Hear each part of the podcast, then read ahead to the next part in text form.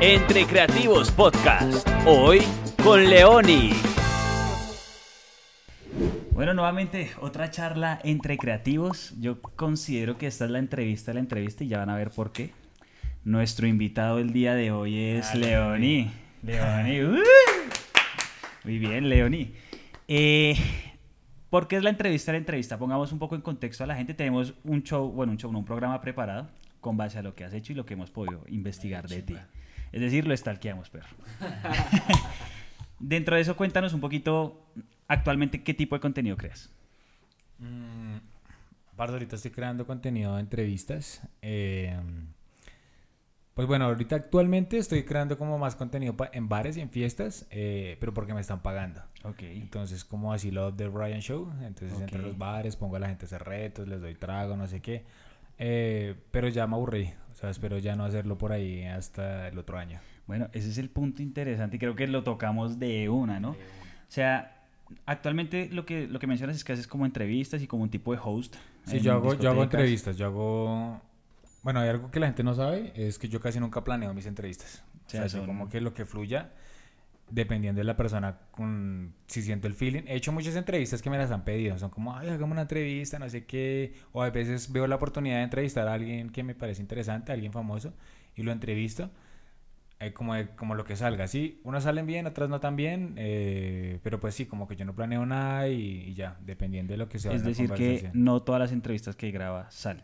Sí, no todas. Por ahí un porcentaje, un- del 100% salen 60, salen 40. Pues eh, primero porque no pegan, o porque yo siento que no pueden pegar, y segundo porque, o sea, es que ya tengo muchas, entonces como que tengo, o sea, pues por mí las cuando tenga, cuando ya no tenga nada más que subir, eh, me pondré a editar resto. a reciclar tenga, por ahí sí. que hay. Oiga, interesante, chévere. Oye, ¿qué se siente ser el entrevistado? No, Sí, ahorita, ahorita que se siente ser el entrevistado. Vea, Chévere. Queríamos iniciar con eso, porque una charla que usted y yo tuvimos hace mucho tiempo dentro de un carro. No sé, no se imaginen cosas sucias. Estábamos ahí esperando. y algo que me mencionaste me quedó sonando mucho, marica. Y es que, bueno, tú te hiciste viral por las entrevistas, pero no es por lo que te hubiera gustado ser viral. Sí.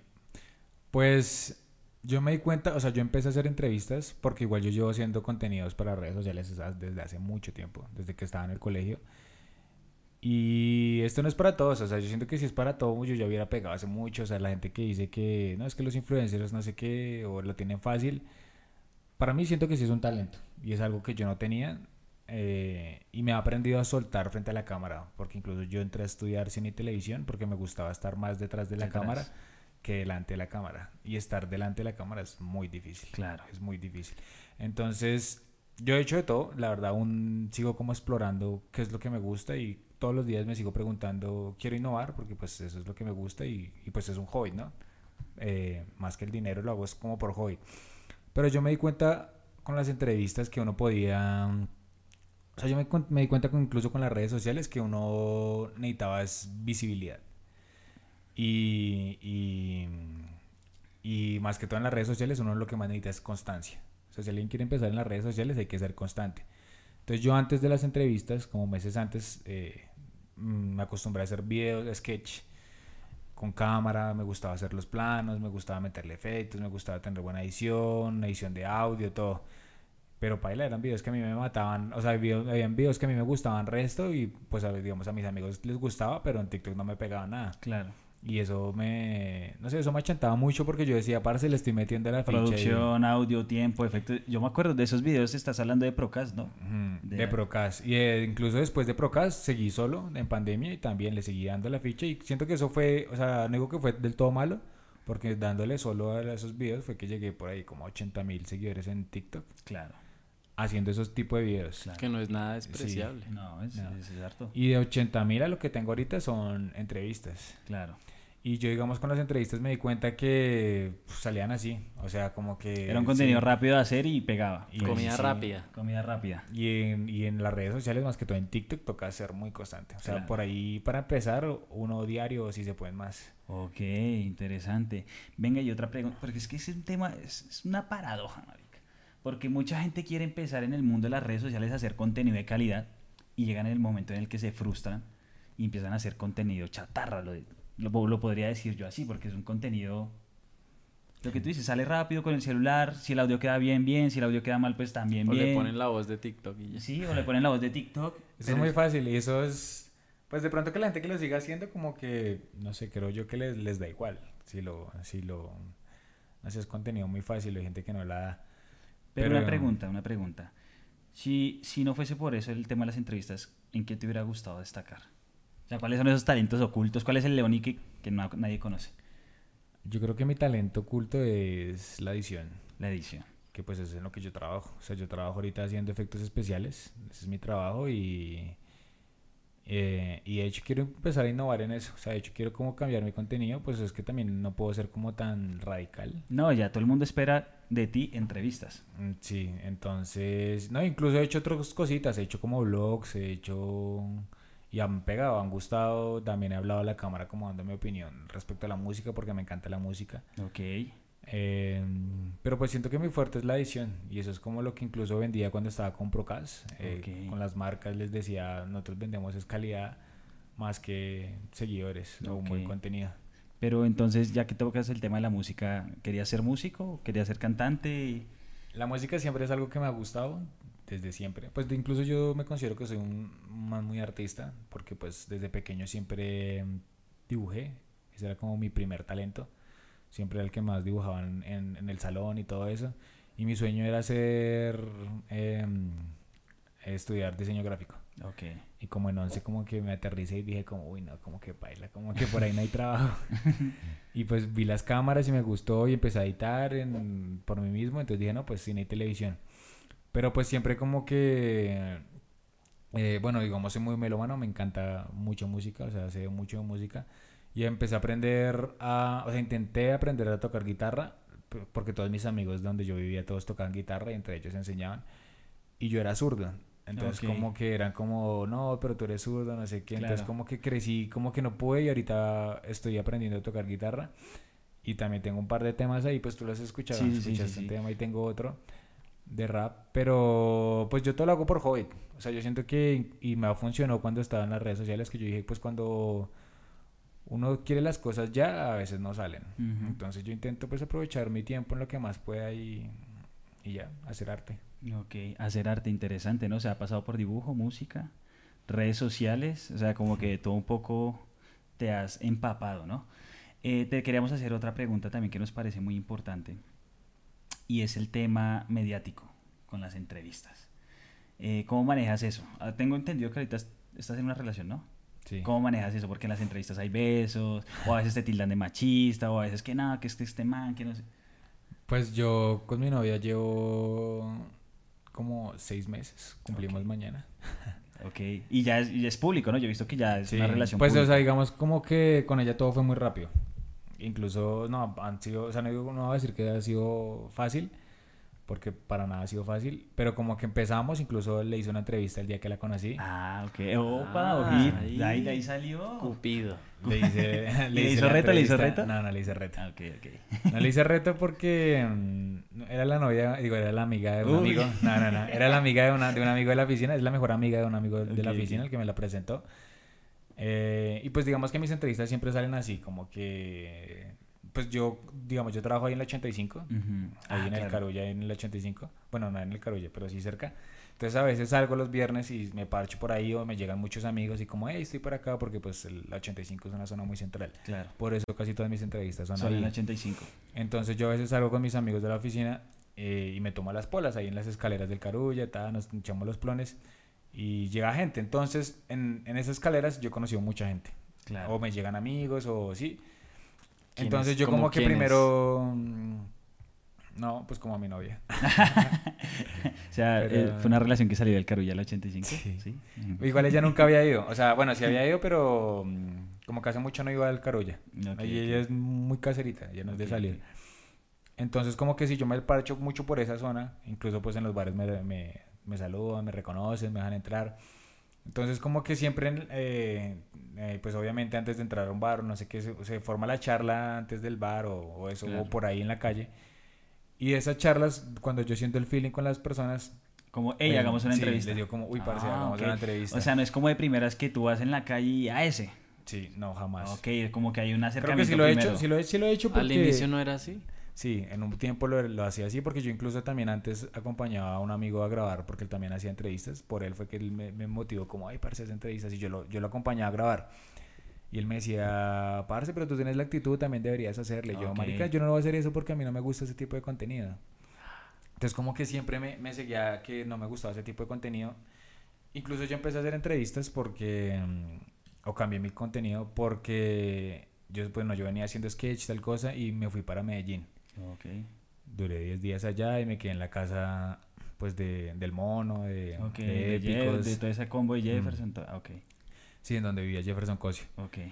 Y el man, después nos invitaron a una fiesta eh, y ahí me di cuenta que Medellín es otro mundo. Mm. O, sea, pa- o sea, Medellín en cuestión de influencers, pero sí se ve más la plata. O sea, sí se nota que los influencers son como un poquito más respetados allá o, o los ven más chimbas, ¿sí? Los quieren. Ok. Lo que Acá pasa es los, que- lo los detestan. Medellín es la plaza del entretenimiento. Sí. Exacto. Medellín es la plaza del entretenimiento, pero sí he escuchado de mucha gente de otras partes que dicen que las marcas están en Bogotá. Eso, eso, eso es verdad. Y no digamos que ya tiene sus pros y sus contras porque, bueno, el caso es que allá conocí también muchos influencers. eh, solo por estar en Medellín como que ya la gente lo empezaba a seguir. Claro. Pues conocí a Cosio, no, ya lo conocía, pero pues el man ya ahí lo vi como... Claro, parce, más el man se veía ser celebridad. Yo lo nosotros los acompañábamos a los ensayos porque el man tiene una banda de rock. Porque el man ese día, o sea, para esas fechas el man iba a hacer un- una fiesta para recaudar fondos para una fundación. Y el man pues salía él de los ensayos, les hacía una entrevista, se montaba su, no sé, Corvette, es que tiene un carro así Ok. re áspero y, y salía. O sea, lo vi, vi como un mundo muy...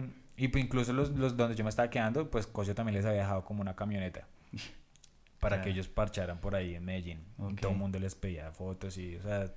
Y, y son gente que yo los conocía desde antes, que yo les decía como... O sea, pues no estaban a ese nivel Claro. no estaban tan pegados. Y pues yo me desmotivé porque yo dije, se me vinieron como muchas cosas a la mente y dije como parce, o sea, yo tanto dándole duro a las redes O sociales. sea, casi que igual que comenzaste el tiempo con ellos, por decirlo así. No, pues sí, puede que sí, pero después. pues sí. Sí, sí, sí. Entonces yo decía como parce, pero ¿qué me hace falta? Que no me siento bien con mi contenido, ¿qué hago? No sé qué. No sé, como que ese viaje estuvo chévere, pero a la vez como que también... no Claro, sé, fue, un- una piedra en el zapato. Ahí hay un concepto muy clave y es el tema de la comparación, ¿no? Yo creo que Sí. Todos los que somos artistas en algún punto nos comparamos con alguien y eso es, nos frustra. Eso, es, Eso no se Sí. debe hacer. eso no se debe hacer, pero no debe. inevitablemente uno lo hace. Uno Sí, como... eso no se a hacer, pero sí, paila. No, me- yo me sentía eso, muy frustrado. Muy frustrado porque también veía contenido, creadores de contenido así, todos con un contenido que no me llenaba. Pero pues ya como, hey, no, contrato por, de pagos de un millón de pesos por tantas historias o algo así. Ok. Pero entonces, yo- una cosita, recapitulando un poco hacia atrás, porque hay un, hay un punto que tocamos y no, no lo exploramos a profundidad, y es el tema de... ¿Podrías decir entonces que eres el creador que odia su creación? ¿O porque No, quieres dejar las entrevistas? No siento que las quiera dejar, siento que quisiera hacer algo más entretenido. Incluso hace un tiempo hablamos que yo quería hacer un podcast. Sí, claro, lo habíamos hablado. Pero igual yo me he puesto a analizarme yo mismo. y Yo siento que también soy una persona como muy indecisa y muy ansiosa. Por eso mismo estoy al mismo a cada rato estoy, estoy haciendo cosas. Ok. Porque siento que si no hago algo, si me quedo quieto, me deprimo y no puedo. Entonces también siento que me tengo que relajar eh, y pues disfrutar el momento. Porque malo bien con las entrevistas. O sea, yo siento que, o sea, hace poquito como que decía eso, como que no me gusta, es un contenido como muy vacío, tal cosa. Y un tiempo para acá como que ya obviamente me gusta, le he aprendido a coger el gustico. eh, y también es porque a veces ya pues ya me están reconociendo y salgo a la calle y la gente es como, parce, serás entrevistas, Claro. eh, te admiro, no sé qué, no cualquiera hace eso. Entonces como que la idea tampoco es darse duro, la idea es amar lo que uno quiere, lo que uno está haciendo y así mismo pues la, la vida se lo devuelve. Claro. No, yo creo que también es como, como lo que tú dices, parar un segundo y mirar hacia atrás y ver todo lo que has logrado. Eso también es un punto de motivación muy fuerte porque, bueno, son entrevistas, ¿cierto? Eh, de pronto no es el contenido con el que te hubiera gustado pegar, pero sin embargo eso te da unas ventajas y te abre unas posibilidades.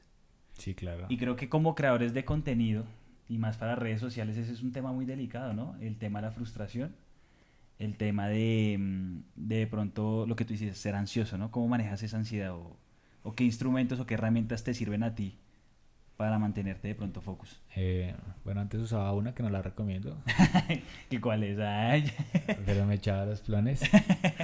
Pero, pero paila, no. Digamos que, bueno, también pasamos de un punto y es que mm, eh, con mi novia ha sido algo demasiado difícil el polo a tierra, diga. Por el no pues sí obvio pero el contenido también o sea ella cuando me conoció como que sabía quién era yo y hemos tenido muchos problemas peleas por eso porque yo le he dicho parce pues tú sabes quién era yo Me Obviamente, sí. así. Obviamente, pues yo, yo digamos que en ese momento ya llegó un momento que yo quería una novia, quería también como ajuiciarme y, y dejar esas cosas, pero yo sabía que tenía que renunciar a muchas otras cosas, o sea, yo no podía estar siguiendo en la calle pidiendo besos. Pidiendo la- besos, claro, a desconocidas. O sea, eso ya no lo podía hacer. Claro. No, y ha sido miles de peleas con eso, entonces como que yo también me he puesto a analizar como que... O sea, como que la, la pelea con ella siempre era, parce, pues es mi contenido, es lo que hago, es lo que me está pagando. Pero también me he dado cuenta que no es el único contenido que existe, o sea, no es el Claro. único contenido que yo puedo hacer. Claro. Y pues es algo que también, sí, obviamente, pues por ella y por mí eh, he querido estar cambiando. Ok. ¿Volverías a hacer sketch? Sí, obvio. De O hecho, sea- hace poquito hice uno con ella para Bimbo. Ah, ok, sí, sí, lo del cuando mi novia está en sus días, Sí. una cosa así. Ah, sí, sí, lo vimos, sí. Oiga, qué chévere eso. No, interesante. La verdad es algo muy importante a resaltar y es que el camino de un creador de contenido no es fácil. Está lle- y más cuando se involucra como lo mediático, porque tú has tenido varias entrevistas que se han ido virales, ¿no? Mm. Creo que una de las que tenemos más presentes fue con la de Simón Trujillo, la del El actor Diego Trujillo, Sí. el hijo, ¿no? el hijo. De- Después de esa entrevista pasó algo, te vaciaron, el man te escribió, borré el, man, video. No. Eh, No, siento que la que más pasó fue la del gomelo. La, del, la del anterior, la del. Esa entrevista primero a un gomelo que amaba a Petro. Ah, ok, ok. Ay, sí. Esa, esa fue muy chistosa porque. Incluso el man tampoco lo cogí. Bueno, sí lo cogí en la calle, pero el man. Él, él y yo nos seguíamos en, en TikTok hace harto. ok. Y el man, mm, no sé por qué lo vi, creo que vi un en vivo de él. Y a mí la gente que me parece curiosa, como que yo la sigo independientemente de los seguidores que tienen. Y el man me habló, me escribía, no sé, y una vez me lo encontré en la calle, el man es de la Javeriana, y me dijo como, hey, ¿qué más, León? Y no sé qué. Y yo, hey, qué buena bandeta. Pues no lo volví a ver. Y después ese día, mismo día en la 85, ahí mismo, el man llegó así todo tomado, todo alegre, hey, ¿qué más, León? Y no sé qué. Y yo usted ¿qué dijo, estaba "Aquí fue". haciendo?". Sí. No, no, no, no, no. No, yo antes de eso, yo antes de eso, porque incluso quería entrevistar, era otra... O sea, estaba por ahí porque quería entrevistar a una, vi a una influencer de Medellín. O sea, se me hizo verla. Entonces, como que me devolví y no la encontré. Y ahí me encontré al man. Y él me dijo, como parce, acabo de salir de Rocket. eh, estaba por allá en una fiesta con Polo Polo, no sé qué tal. Y le pedí una foto. Y ya lo viene. Me dijo, sí, igual ese man no me. me- eh, ese man la verga, no sé qué. No me- o sea, el man no me gusta, pero pues por la foto. Y yo, no, pues yo también lo hubiera hecho. Y me dijo, no, y, eh, me dijo, no, a mí me gusta Petro, no sé qué. Ya, bueno, tal. Entonces, después yo dije, uy, marica, hagamos una entrevista. Ya. Y por eso ahí sí le saqué el tema. Por eso es que yo digo que primero hablo con las personas para saber de qué tema hablarles. Claro. ¿Qué punto poder explotar en la entrevista? Sí. Ok, y después de la entrevista que se fue viral, porque eso salió en, en muchas partes, creo que incluso hasta en radio hablaron de eso. Fíjate que yo estaba en México y eso llegó a Hasta México. ¿En No sé- serio? No sé, no sé cómo rayos ¿En serio? En televisión también salió, eso, eso fue en la tele letal. Como la de los extraterrestres y todo. O sea, y, y después de ¿En eso, ¿le pidieron borrar el video algo? El man me escribió resto, como... Y es que ya me han escrito resto de veces, entonces como que... ¿Sabes qué es lo peor? Que el video en TikTok no fue viral. O sea, el video pf, empezó a pegar resto en TikTok, como en menos de nada, en dos horas tenía 90 mil vistas. Ok. Y el man me escribió, parce, por favor, borra el video, lo van a mandar, no sé qué, tal cosa, ta, ta, ta. Y yo, ay, marica, es un video, weón, o sea, tengo resto de videos. Entonces lo puse en privado, un minuto, como qui- 20 minutos. Y después me dije, como, qué putas, weón, me vale verga. y lo volví a poner público y paila el video, murió. Ah, No, ¿murió? murió, Murió, murió, murió. murió en TikTok. Ok, Y yo lo subí a Facebook. Ok. Y en Facebook pegó. En Facebook pegó y se fue viral. En Facebook no sé cómo carajos pegó, pero, o sea, las entrevistas que me ha pegado también han sido por Facebook. Por Facebook. O sea, yo antes, o sea, es por eso de, pues agradezco igual que siento que ya la gente me reconoce, porque antes, o sea, TikTok es una plataforma que permite hacer viral a mucha gente. O sea, hay que aprovecharla al 100 para la gente que quiere empezar, hay que hacer TikTok.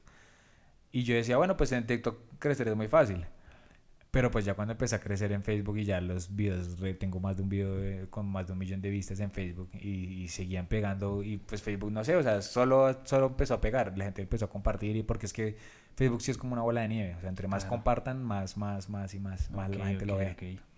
Ok, y que hay dificultades, ¿no? Lo que tú dices, en, en TikTok es medianamente fácil. Mm. En Facebook es difícil, en Instagram ahorita está imposible y Pues en- en yo lo que le apunto es a los reels. a los reels. Ok. Eh, y me ha funcionado. De hecho, hace poquito llegué también a 10.000 en, en, en Instagram. Ah, sí, está de celebración, creo que fue hoy. Hoy llegó a los 10.000, No, hoy que estamos ayer, grabando. Ah, yo Ayer. tengo, yo tengo el, el video de la captura de pantalla. Yo soy tu seguidor número ¿Sí? 10.000. ¡Ay!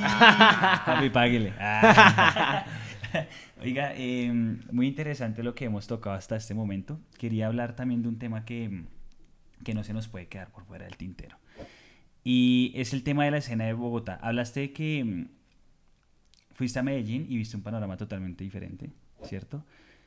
¿Cómo ves tú la escena de Bogotá versus la escena de Medellín? Es decir, aquí se ve mucho egoísmo, o, qué es lo que pasa en Bogotá, porque no solamente es en la creación de, contenido para redes sociales, es en la música también. Sí, es porque la gente acá, no sé, hay grupitos, hay grupitos allá. Igual yo siento que alguien en- en Medellín, eh, algo que percibí yo es que, bueno, sí, la gente está más abierta a colaborar, pero si tú tienes cierto tipo de números, la gente te lame el culo. O sea, la gente es así, relame culos y a mí eso no me gusta. Y yo como que mucho tiempo intentaba ser amigo de gente que... Y conozco muchos creadores de contenido que tienen muy- miles de seguidores, demasiados. Pero pues digamos que yo llegué también con esa mentalidad de Medellín y ahí fue donde yo dije, ni mierda, tengo que hacer las cosas por mí mismo. Ujú. Y ahorita pues me he alejado de mucha gente, muchos creadores de contenido, muchos TikTokers así de Bogotá también. Que no, pues severo, o sea, yo soy en pro de los, de los grupos y pues que se apoyen todo el mundo, pero nadie va a hacer por ti lo que tú no haces por, un- por ti mismo. Claro. Entonces, pues a nada, hay que darle a uno a, a- a lo de uno. Si ya llega el punto en el que tú dices, bueno, puedo co- eh, colaborar con cierta persona y me va a beneficiar y o el man me cae muy bien, eh, así, sin ánimo de lucro, pues uno lo hace. Eh, pero pues digamos que, no sé, ya como, como mirar el interés o hacer las colaboraciones forzadas, como que ahí es donde digo, como no. Pero pues sí, obviamente sí hay muy, mucha, hay mucha escena dividida en Bogotá, hay muchos egos acá. ¿Cómo te das cuenta de eso? ¿Lo percibes o simplemente... Eh,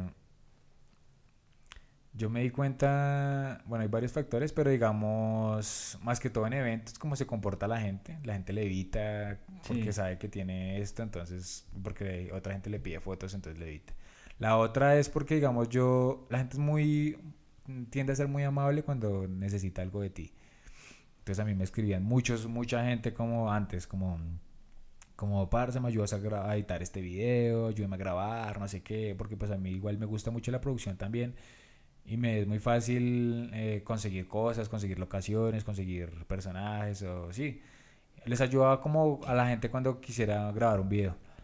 Y a la hora que yo quería grabar un video, como que como que paila no me no, no me no me copiaban de la misma manera que yo les ayudaba. Claro, no era recíproco. Y entonces tú decías como, hey, güey. Sí, entonces le dije como paila, no. O sea, Sí. paila, ya voy a hacer lo mismo por, por mí. Y, y suerte. Yo creo que actualmente eh, en el sector del 85 tú eres el más reconocido haciendo entrevistas, porque ahora todo el mundo hace entrevistas en TikTok, ¿no? El de cuánto cuesta tu outfit, de la Javeriana. Ay, no, por favor. así. Pero en lo que es el 85 sí estás muy consolidado y creo que eso trae un poco de ventajas. Mencionabas al principio el tema de las entradas a las discotecas. ¿Hace cuánto no pagas un cover? La última vez que pagué un cover fue hace como tres meses, yo creo. Fue en el concierto de unos amigos de un crew que estoy ahorita apoyando que se llama HSC Crew, que es un crew de hip hop en- de la ciudad de la Col Subsidio. Ok. Y tenían un evento con Lee ahí. Y pues por apoyarlos el cover me valió 20. Pero fue entonces, por, pues- por apoyarlos. Pero así ah, que... mentiras, en Halloween pagué un cover. Yo pensé que la cifra iba a ser mayor. Pero, o sea, normalmente usted no está acostumbrado a pagar covers. No. ¿O sí? No, usted... No, pues igual es que es muy raro que yo vaya a una discoteca. O sea, sí me, sí me invitan. De hecho, pues, me invitan cada fin de semana. Pero pues también como porque estoy con mi novia, como que dijo, como, pues ese mundo tampoco me... Tampoco es tan chimba estar de farra siempre. Claro. Y pues de hecho, yo siempre que salgo intentes eh, salir a grabar o salir a aprovechar. O sea, las veces que yo quiero, digamos, salir a, a farrear, pues voy a donde se me da la gana y si tengo que pagar el cover, lo pago. Ok, ok, ok. Es que eso también es algo que tiene la vida nocturna, ¿no? Porque se podría decir que usted trabaja en la vida nocturna, ¿no? Si una discoteca le dice venga y grabe aquí, usted va, eso es trabajar en la vida nocturna. Sí. Y es que mucha gente lo ve a uno en las historias en farra, ah, este marica se la pasa de farra. Creen Pero- que es que vive de fiesta. Eh, exactamente. Pues sí vive la fiesta, pero no es que se la pase uno metido. Vive de la fiesta. Vive más no vive en la fiesta. Exactamente. Exacto. Y creo que esa es la pequeña diferencia, ¿no? Sí, eso es algo que la gente no sabe. Mi familia también cree que yo me la paso gastando plata y, y pues y o sea, borracho sí. allá. y- sí, claro. Y no, no, no es así. O sea, no siempre. Ah, a veces. ah. Solo de vez en A cuando. veces. Oiga, qué chévere, qué chévere. Em, a mí sí me gustaría que, que en un futuro sí retome la música, marica. No, yo lo estoy haciendo. Porque yo me acuerdo que usted me, me mostró un video eh, que lo grabaron allá en The Spot, creo que es, como un free. Ah, sí. Ese video a mí me parece la verga. Me parece Sí. un video bien No, producido. tengo, una de mis, mis metas este año era sacar un, sacar incluso como cinco canciones y sacar una con videoclip, pero, pero paila no la doy. O sea, no, no, no sé, bueno, el año no se acaba. Pero, pero igual es que yo siento que para la música hay que hacer las cosas bien. Sí, total. Porque también uno se puede pegar una estrella fuerte y, y yo pues prefiero hacer, no sé, tener mi música ahí y cuando me sienta listo la saco. Ok. Y tu Eh, música, para las personas que no saben ese no talento escuchado. tuyo, eh, más o menos, ¿hacia qué género va? ¿O Es ranchera, güey. Son corridos. corridos? No, eso tiene, eso tiene mucha audiencia, créeme. No, mentira. No, es, Me trolearon.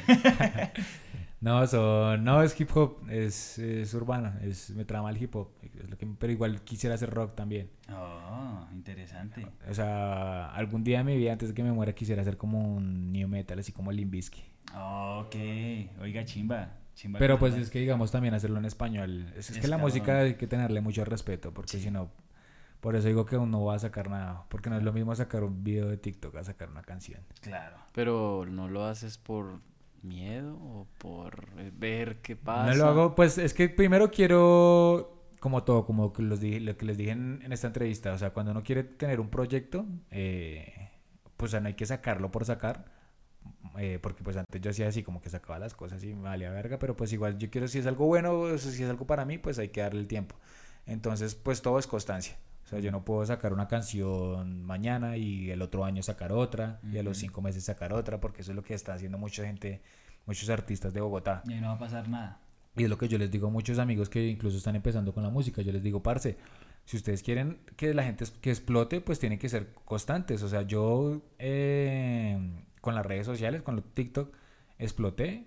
Es porque fui constante. Yo conozco gente con muchos seguidores y he grabado y tenido colaboraciones con resto de gente que tiene muchos seguidores, pero a mí eso nunca me, me servido de nada. A menos, a menos de que sea Jefferson Cojo que lo, lo impulse a uno. Es que, es que eso es muy cierto. Digamos, ah, no sé si todavía tengan esa creencia, pero muchas veces los creadores como, no, que tal persona me sube en su historia. Papi, no pasa nada. Si llegan dos seguidores es mucho. Es como alguien que lo coja a uno y venga, de la manito, venga y lo arrastro y lo llevo. Sí, porque es que pf, Mario Ruiz tiene muchos amigos así detrás de él. Mm. Y Mario Ruiz, pues en Colombia me refiero, porque pues en otros, en, la- en México sí tiene varios, pero Mario Ruiz es un man que tiene muchos amigos detrás de él y todos tienen, no tienen ni un millón de seguidores y el man tiene como 6 millones de seguidores. Claro. Es más, hay unos que ni siquiera tienen 10 mil seguidores Claro. y se la pasan con él y mucha gente, pues yo que, que parcho en la noche sé que son, son amigos de él o pues el equipo de trabajo de él, pero pues eso no... Pues eso digo, uno tiene que tener una audiencia muy firme, muy fiel para que pues la gente de una vez vaya a seguirlos a uno, como la tenía Jefferson Coach en, en su momento. Pero igual eh, eso no sirve de nada, o sea, te van a reconocer como, ay, el amigo de tal, ay, el que hacía videos con tal. Claro, Entonces, pues ahí es donde yo dije, no, pues yo tengo que, o sea, no hay nada más chimo que lo reconozcan por lo de uno. claro. Venga, una cosa muy interesante que acaba de mencionar usted y es, creo que usted dijo, yo grabo entrevistas y digo como esta puede pegar, esta no puede pegar, ¿sí o qué? Creo que usted ha afinado el ojo de pronto para el contenido que pueda ser viral o no, ¿cierto? Y dentro de eso quiero preguntarle, ¿considera usted que en Colombia el único contenido que se hace viral es, es, es, es polémica, es Comedia. chisme, Mm. ¿sí me entiende? O, Sí, tristemente, o sea, no digo que sea el único, pero sí hay un factor que, que, que, que sí, que la polémica pega resto. ¿Por La qué? ¿Por qué los colombianos somos así? O sea, entre, sí, yo estaba pensando en eso y dije como hay muchos influencers como La Liendra, como Epa Colombia. como los más grandes son... Que se pegaron por, por chismes, pero cuando un Exacto. video de ellos se ha pegado porque me ha hecho reír. Exacto, muy y difícil. muy raro. Pero en cambio, difícil. pero no todos. O sea, también digamos, el Mindo me parece un creador de contenido muy bueno. Muy bueno, sí, Jonathan Clay me parece un creador de contenido también muy bueno. Y son gente que le sigue dando. claro. Pero, Pero, son contados, ¿no? Sí, son Sí, contados. La mayoría son porque se pegan a punta de polémica. Y se mantienen en eso, de polémica en polémica. Eso es algo que me parece muy triste porque el arte se puede explotar de muchas más formas. Y de hecho en otros países es así, en otros países uno ve fotógrafos que son re grandes, Mm. filmers que también son re grandes. Y acá en Colombia no. Una vez yo estaba en un evento, le voy a contar esta anécdota a los, a los tres. Estaba en un evento de influenciadores. Yo estaba re novato, marica. Yo creo que no tenía ni, ni 5 mil seguidores. Y yo fui. Y había muchos influenciadores. Usted conoce al- de quién estoy hablando, pero no va a decir el nombre. Y el man me dijo, bueno, ¿y usted qué contenido hace? Y yo le dije, no, yo hago fotografía. Y el man me dijo, ¿Te "Ah, preguntaron no". a ti? Sí, me- y entonces yo le dije, no, yo hago fotografía. El man fue como, ah, no, así nunca se va a pegar. Si no hace comedia, está en nada. ¿Qué manera? Es un man. un influenciador de magia. Es, es una, una persona. Una No. persona.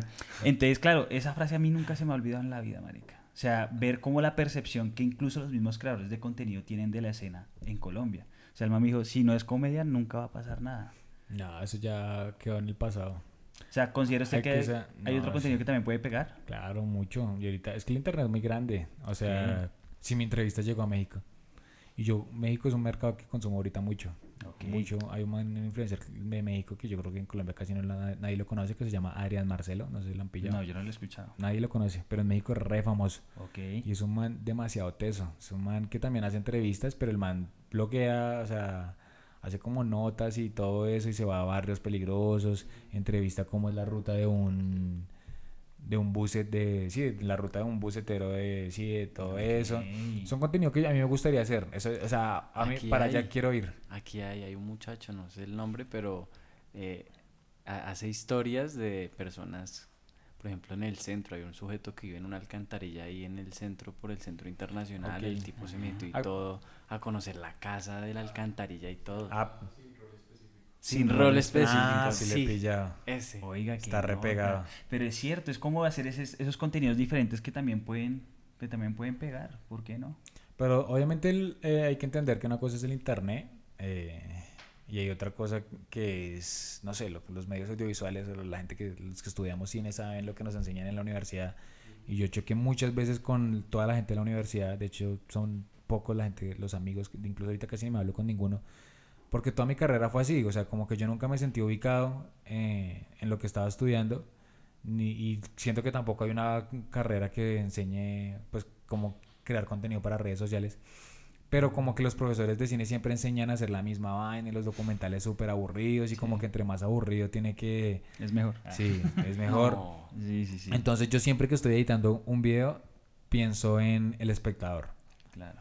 Entonces digo como, no sé, puede que la entrevista sea interesante cuando le, esté, le, le haga la entrevista a un man, pero me empieza a contar como, no, la pasé una chimba en tal lado, no sé qué, tal cosa, y yo digo, eso no le interesa a la gente. Claro. Entonces eso, eso chao, Eso se corta. eso se corta. Ya. Entonces, eh, yo siento que cualquier contenido que uno quiera hacer, eh, sea de fotografía, sea lo que sea, etcétera, tiene que ser, o sea, puede que pegue, o sea, sí puede que pegue, pero uno tiene que pensar en, en, en, en el audiencia. espectador.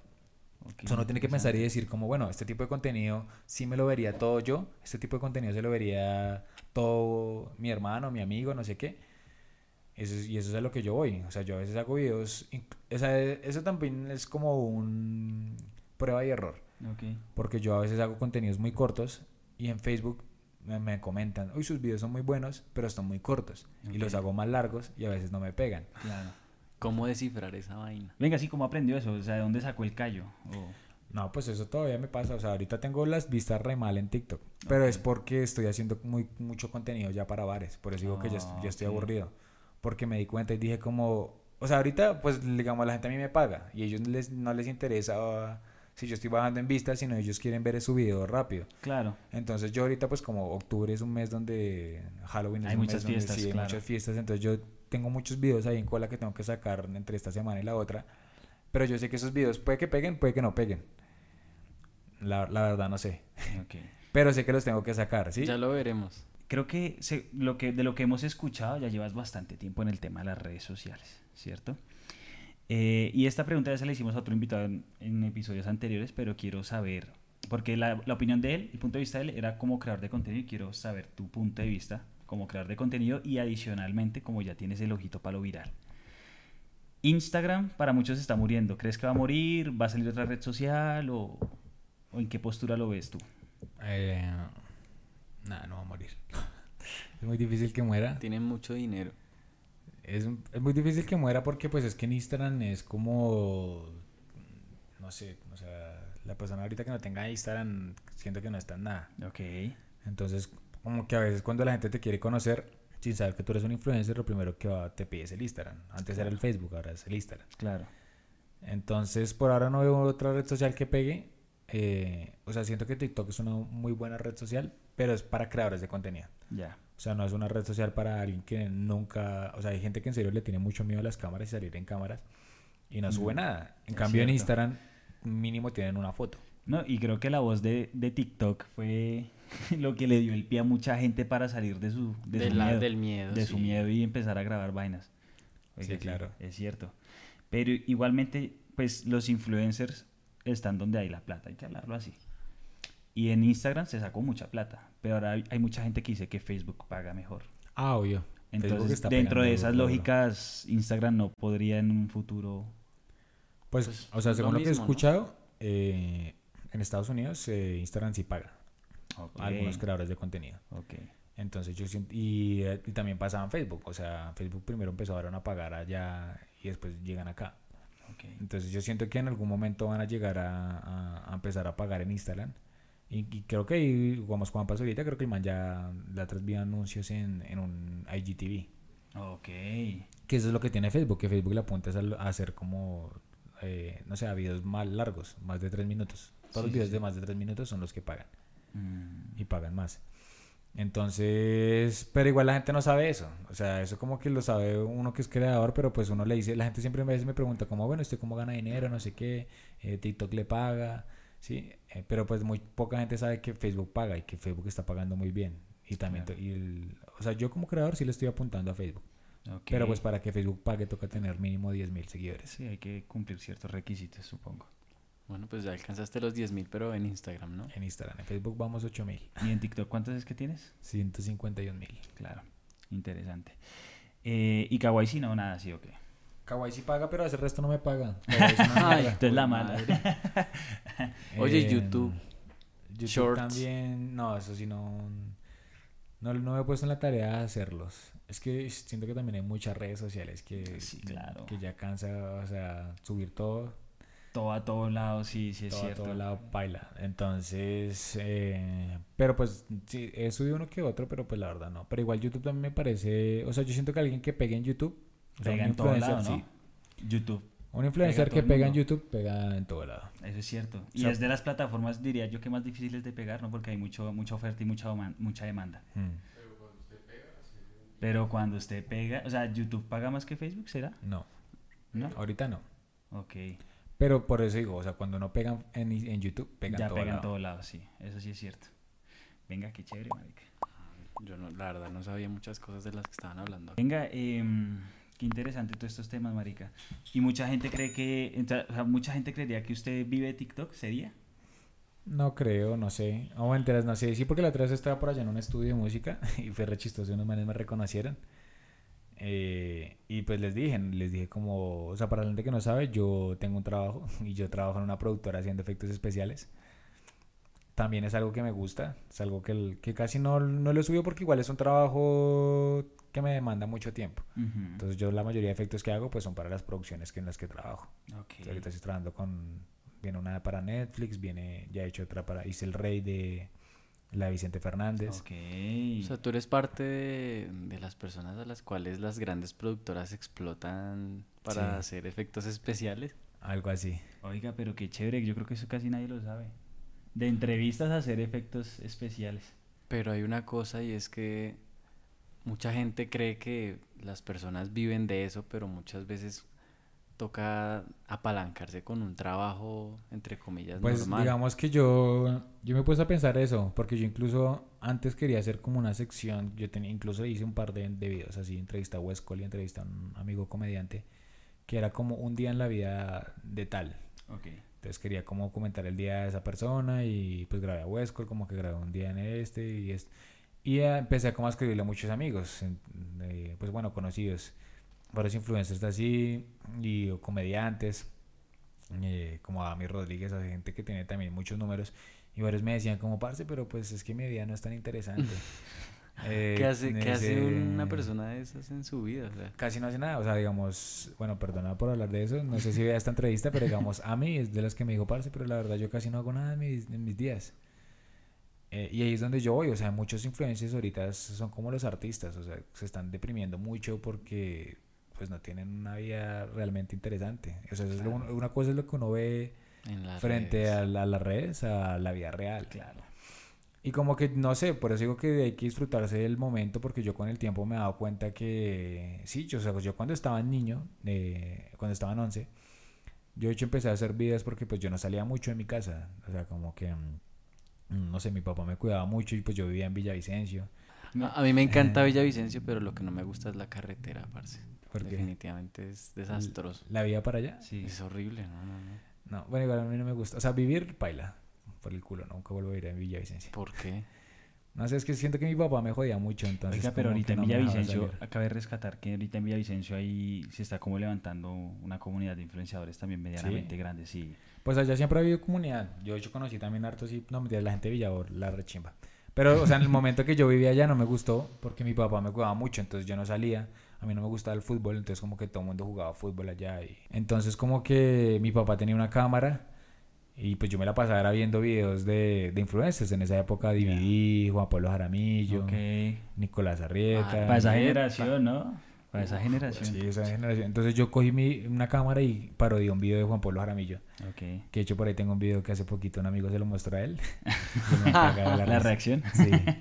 Ok. Y ese fue mi primer video que subí. Yo me disfracé, me puse una peluca, una peluca de rasta y empecé a parodiar como, hey, soy rasta y me burlaba de los rastas. Y lo subí un día así desparchado y llegué al colegio y pum, cero, boom. Ok. Entonces, mm, ah bueno, entonces yo digamos que en esa época yo miraba mucho como, parce, esos pelados tienen como mi edad o un año mayor y ya estaban viajando a México. eh, yo después entré a la universidad y por donde yo estudiaba, yo estudiaba por la Manuela Beltrán. Y eso es- queda por Rosales, por arriba. Y me acuerdo que yo a veces veía a Juan Pablo Jaramillo bajando con su Mini Cooper, a Mario Ruiz con su Mustang. Yo iba a eventos y el ma, eh, porque yo los conozco desde hace mucho. Y yo crecí como, como, uy, parce, qué chimba. Y aún sigo diciendo, pues, marica, pues qué chimba. O sea, vienen las lucas. Sí. Pero pues también ya con el tiempo me he dado cuenta que muchas veces la gente tiene una vida muy vacía. Claro. Entonces, pues por eso yo, digamos, tengo pues mi trabajo que más, o sea, va con lo que estudié, con mi carrera y estoy aprendiendo cada vez más de efectos especiales, que quien quita, no sé, en un futuro, pues yo... Entrevistas con efectos especiales. Ah. Le quita la cabeza al entrevista. No, pero pues no, o sea, yo no sé Sí. también de qué depende mi futuro, o sea, Claro. entonces yo tampoco puedo poner todos los huevos en una canasta y dedicarme solo a las redes sociales. Ok. Entonces, no, pues ya. O sea, ¿Tú crees que muchas veces, eso que muchas veces la gente desea y anhela de reconocimiento, redes, eh, dinero, lujos, son adornos, pero no rellenan como eso que a veces las personas normales tenemos, que es como Una vida. Una, normal. una vida. una vida... Una vida, Obvio, o sea, sí, baila, eso no rellena mucho. Yo sigo en, en Twitter a Cosi y el man también se la pasa publicando maricadas así súper depresivas y eso. Y de hecho, el man tenía todo y va y le pone los cachos a la novia. Claro. Y una novia linda. Entonces, como que sí, la gente al fin y al cabo nunca va a estar contenta con, con todo. Siempre Pues yo a creo que eso es algo, una condición del ser humano, somos muy inconformistas. Nunca vamos a estar conforme con nada. Y eso creo que aplica en absolutamente todo. Solamente que como están en, en el ojo del huracán, todo el mundo los ve y se vuelve muy mediático. Pues yo una vez vi un tweet muy interesante que eso también me, me calmó mucho. O sea, fue como, pues que caga. Un, de- un tweet de Jefferson Cosio que el man decía, eh, llegué muy rápido a donde quería, ya me aburrí. Y, oiga, está bueno ese tweet, marica. Y ahí fue donde yo dije, tengo que disfrutar el, el proceso, porque lo más chimba es el camino hasta donde tú, tú ya, o sea, en unos años yo voy a decir cómo "Uf, logré todo eso. Y a veces yo me afano porque pues como todos, o sea, yo tengo muchas deudas, mi familia está endeudada y yo sí, con- o sea, yo me he enterado que digamos eh, hay influencers en Colombia que por contrato, por ir a un evento les pagan 100 millones de pesos. Eso es mucha plata. Claro. Y tienen muchos contratos así. O sea, las redes sociales sí mueven mucha plata. Pero pues también hay que saber que la plata no es todo. Mm, Eso es cierto. Oiga, es pero- un medio, no el fin, digo, Mm. pienso, ¿no? El dinero es el medio. Oiga, Sí, pero claro. qué, qué interesante porque, marica, o sea, 100 palos por ir a un evento. ¿Y qué eventos? O... Nada, Solo ir allá a hacer presencia, ¿o qué? sí. Yo una vez fue a un evento de Huawei del la- lanzamiento de un celular y estaba Mario Ruiz. Y un amigo estaba tomando fotos ahí, no sé, estaba trabajando ahí. Y me dijo, uy, por ese evento se me cobró todo eso. Hijo de pucha. Solo por ir, Solo por ir. no por la campaña. O sea, no por publicar nada, solo por ir. No vas. Oiga, qué interesante. Pero es lo que usted dice, unas por otras. Pues a la final ellos tendrán sus demonios también ahí. Pues sí, cada quien sabe, cada quien verá cómo vive eso. Pero pues igual no hay que frustrarse ni, amar- ni amargarse porque, o sea, obviamente sí es un poco, no sé, triste incluso esa noticia que se hizo de que la liendra ganaba tanta plata. Pensar que una persona como la liendra esté ganando tanta plata, Claro. creo que sí es un poco injusto. ¿Quién, perdón? La liendra. Porque No, yo no, yo no, no, no, ni ¿No lo no? Ok, ok. Es un creador de bueno, creador de ¿No lo contenido. conoce? Es un influenciador. Ay, que... ¿A lo bien, no? No, no, solo sé que es... Ahí te se lo mostramos. Creo que es un muchacho alto, o no, como mono, ¿no? No sí, sé. sí, sí, como por ahí. Sí, lo referencia, lo referencia. Eh, Bueno, el caso es que el man gana mucho plata, au, pero, pero digamos es de los que voy, de los creadores que siento que tienen un contenido que nada que ver. No, es- pues sí, sin palabras. Hay Que no, personas sí. que sé que tienen mucho más talento y Ah, merecen más. Obvio. Como yo. Ah, pues sí, por supuesto. Marica, sí, muy denso. Pero es, es también, yo creo que es un poco entra lo que usted dice de lo de compararse, ¿no? Como, weón, este man ganó tanta plata, Trin, y yo llevo acá dándole y dándole. Pero es. Pero pues siento que eso, eso sí es... Bueno, incluso también vi un video de Brian que él decía, hablaba sobre eso, y él decía en qué punto eso puede ser algo frustrante o algo que me inspire. Claro. Porque pues también, porque pues también hay que entender que obviamente el man viene, el man sí viene de abajo, o sea, Sí. el man sí es- le tocó lucharla, ah, pero sí lo conoce. Sí, sí. No, ese sí porque una exnovia veía varios videos de él. y- ¿De quién? sí, lo- Del Brian, del Brian. Ah, que- no, pero digo también de, la- de la liendra, que el man viene de abajo. Sí, sí, sí. Y, y pues así, por eso, o sea, digamos que una persona como él pegó, pues porque uno no puede hacerlo. Claro. Pero a qué costo. No, y, y volvemos a lo mismo, o sea, el- y el video con el que pegó, o sea, ese video ¿Cuál? ni sonido, ni calidad, ¿me entiendes? O sea, fue algo así. no le viste a nunca lo- el, el que pegó. Con el que pegó fue uno que, que habían como, como a- un, un par de zapatos y él decía, estos son los de ir al colegio. Y volvía y los cogía. Y estos son los de ir de, de rumba. Y estos son para jugar fútbol. Ah. Eso fue lo que el video que le pegó a él, creo que fue de los primeros. No los he visto. Chimba, Ve, contanos eh, dos creadores de contenido o dos influenciadores que admires acá en Colombia. Acá en Colombia, O de pronto de otro país, no sé. no, pues de otro país sí hay varios, pero acá en Colombia, el Mindo me parece demasiado áspero. Pues ahí es que también hay varios, pero así que yo los admiren todos. Digamos, Jonathan Clay me parece que también es un man demasiado pro. ¿Cierto? Podrían ser ellos dos. Mm, Y de afuera. de afuera, mi, el man que más me trama para mí es Juan Pablo Zurita. Y ese man es muy duro, marica. Es demasiado teso. Mí es Demasiado, demasiado teso. Sí, man es demasiado teso. Impresionante. El documental que sacó en Amazon, ¿se- ¿ya se lo vieron? Sí, ya me lo vi. Muy Brutal. teso. Brutal, O sea, ese es un man que yo digo, ah, me gustaría llegar a ese nivel. Claro. Y es un man que, que puede que tenga la plata del mundo, puede que no. Pero se nota que no hace las cosas por dinero. Sí, la hace por pura pasión. Sí. Y eso es a lo que yo voy. Y eso Y- es lo que yo te- entendí en, en este punto. Porque, digamos, yo cuando de un, de un tiempo para acá, que me- yo siento que me, me empezó a ir muy bien en las redes sociales, yo empecé a hacerlo eso por amor. Y como que yo a veces decía, parce, pero pues no estoy ganando plata, pero pues igual lo seguía haciendo y seguía cada viernes eh, saliendo el 85 y lo seguía haciendo. Y, o sea, yo empecé hace un año, en octubre, Ok. a hacer entrevistas. A hacer entrevistas. A hacer entrevistas. Llevo un año haciendo entrevistas. Así dándole, dándole, dándole por hobby, porque me gustaba, tan- sin esperar nada a cambio. Y en septiembre puedo decir que me llegó el primer contrato con una marca grande. Por hacer O entrevistas. hacer sea, te entrevistas. tardaste un año prácticamente. Pero eso es así. Es que la gente se desespera a veces también en balde. La es- paciencia es una virtud. Marica, uno no corre al primer día nacido. Es que eso se aplica en todo. Sí, claro, hay que la Claro, constancia es... Sino que es eso, uno como que ve a los lados y se frustra un poco, pero bueno, de eso también se trata y es lo que, los temas que nos gusta tocar acá. Porque dentro del proceso creativo todos estos factores son determinantes. O sea, para mí el tema de la constancia en el arte es fulminante porque muchos músicos o muchos artistas o lo que sea se frustran, se frenan y hasta ahí llegaron. Porque piensan que pueden ser one hit wonder solamente una vez y no. Exacto. Hay Sí, que hacer que, varios para pues, de pronto. De hecho, Fate es un man que lleva mucho. Lleva an- antes que J Balvin, ¿no? en la misma época y hasta ahorita está pegando. Y para mí, puede que supera a J Balvin. No, el man es muy bueno. Fate es muy bueno. Fate De hecho, yo cuando estaba en la universidad, eh, yo siento que ese fue mi error durante muchos años y yo siento que eso fue lo que me impidió pegar desde antes, porque pues yo llevo haciendo videos desde hace mucho. Eh, y bueno, yo tenía una clase de dibujo de, en la universidad y yo dibujaba muy bien, siempre he dibujado muy bien. Y el profesor, pero yo jodía mucho, o sea, yo, mm, sí, no, no, a mí no me gusta entregar trabajos ni nada. Y el profesor me dijo, usted es muy talentoso, pero no es nada disciplinado. Mm. Y cuando uno tiene cuando uno tiene disciplina, el talento no sirve de nada. Hay una frase, yo creo que resume eso, y una frase maestra, y es que trabajo mata talento. Eso es así, es sencillo y claro. Pero bueno, eh, vemos Muchos que se la... identifican con esa frase, creo. Sí, claro, trabajo mata talento. Y de hecho, ya que estamos hablando del- de, la creatividad, hay algo que a mí me pasa mucho. Pues hace harto no, porque pues estoy haciendo entrevistas.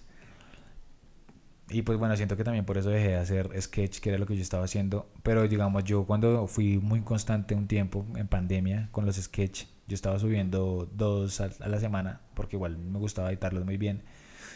Como que la constancia me, me daba más creatividad. Ok. O sea, como que... Ejercitar sí, la mente. a- subía cierto tipo de videos y ya estaba pensando en el otro. Entonces ya me programaba para estar haciendo otro. Y como que me surgía una idea, eh, grababa una y surgía otra idea y pum, la grababa. Entonces como que mi mente siempre estaba pensando cosas, siempre, siempre, siempre. Pero también, baila, yo siento que ya no puede dormir. Pero es una delgada línea, pero entonces sientes tú que la creatividad se estimula también a, a través de la constancia. Sí, claro. Entre más uno esté haciendo, más, crea, más fluye. Más fluye. Ahí quedó el corte, hermano. Ese era el corte que yo quería. bueno, ¿alguna otra pregunta que queramos hacerle antes de finalizar? No sé si quieras rematar con alguna ¿Algún consejo? algún consejo para las personas que de pronto buscan una fama y de pronto no saben Lo cuál que- es el precio de esa fama. Exacto.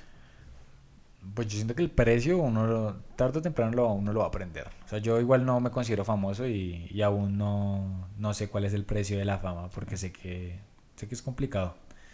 Digamos, yo ahorita que tengo novia, eh, es muy complicado. Ella me lo dijo. O sea, porque pues yo a veces hago las entrevistas y entrevisto a niñas lindas y, y mi forma a veces de hacer las entrevistas era muy coqueta. Entonces, pero ella me lo dijo, o sea, tú ahorita estás haciendo una figura pública y, y la gente ve eso.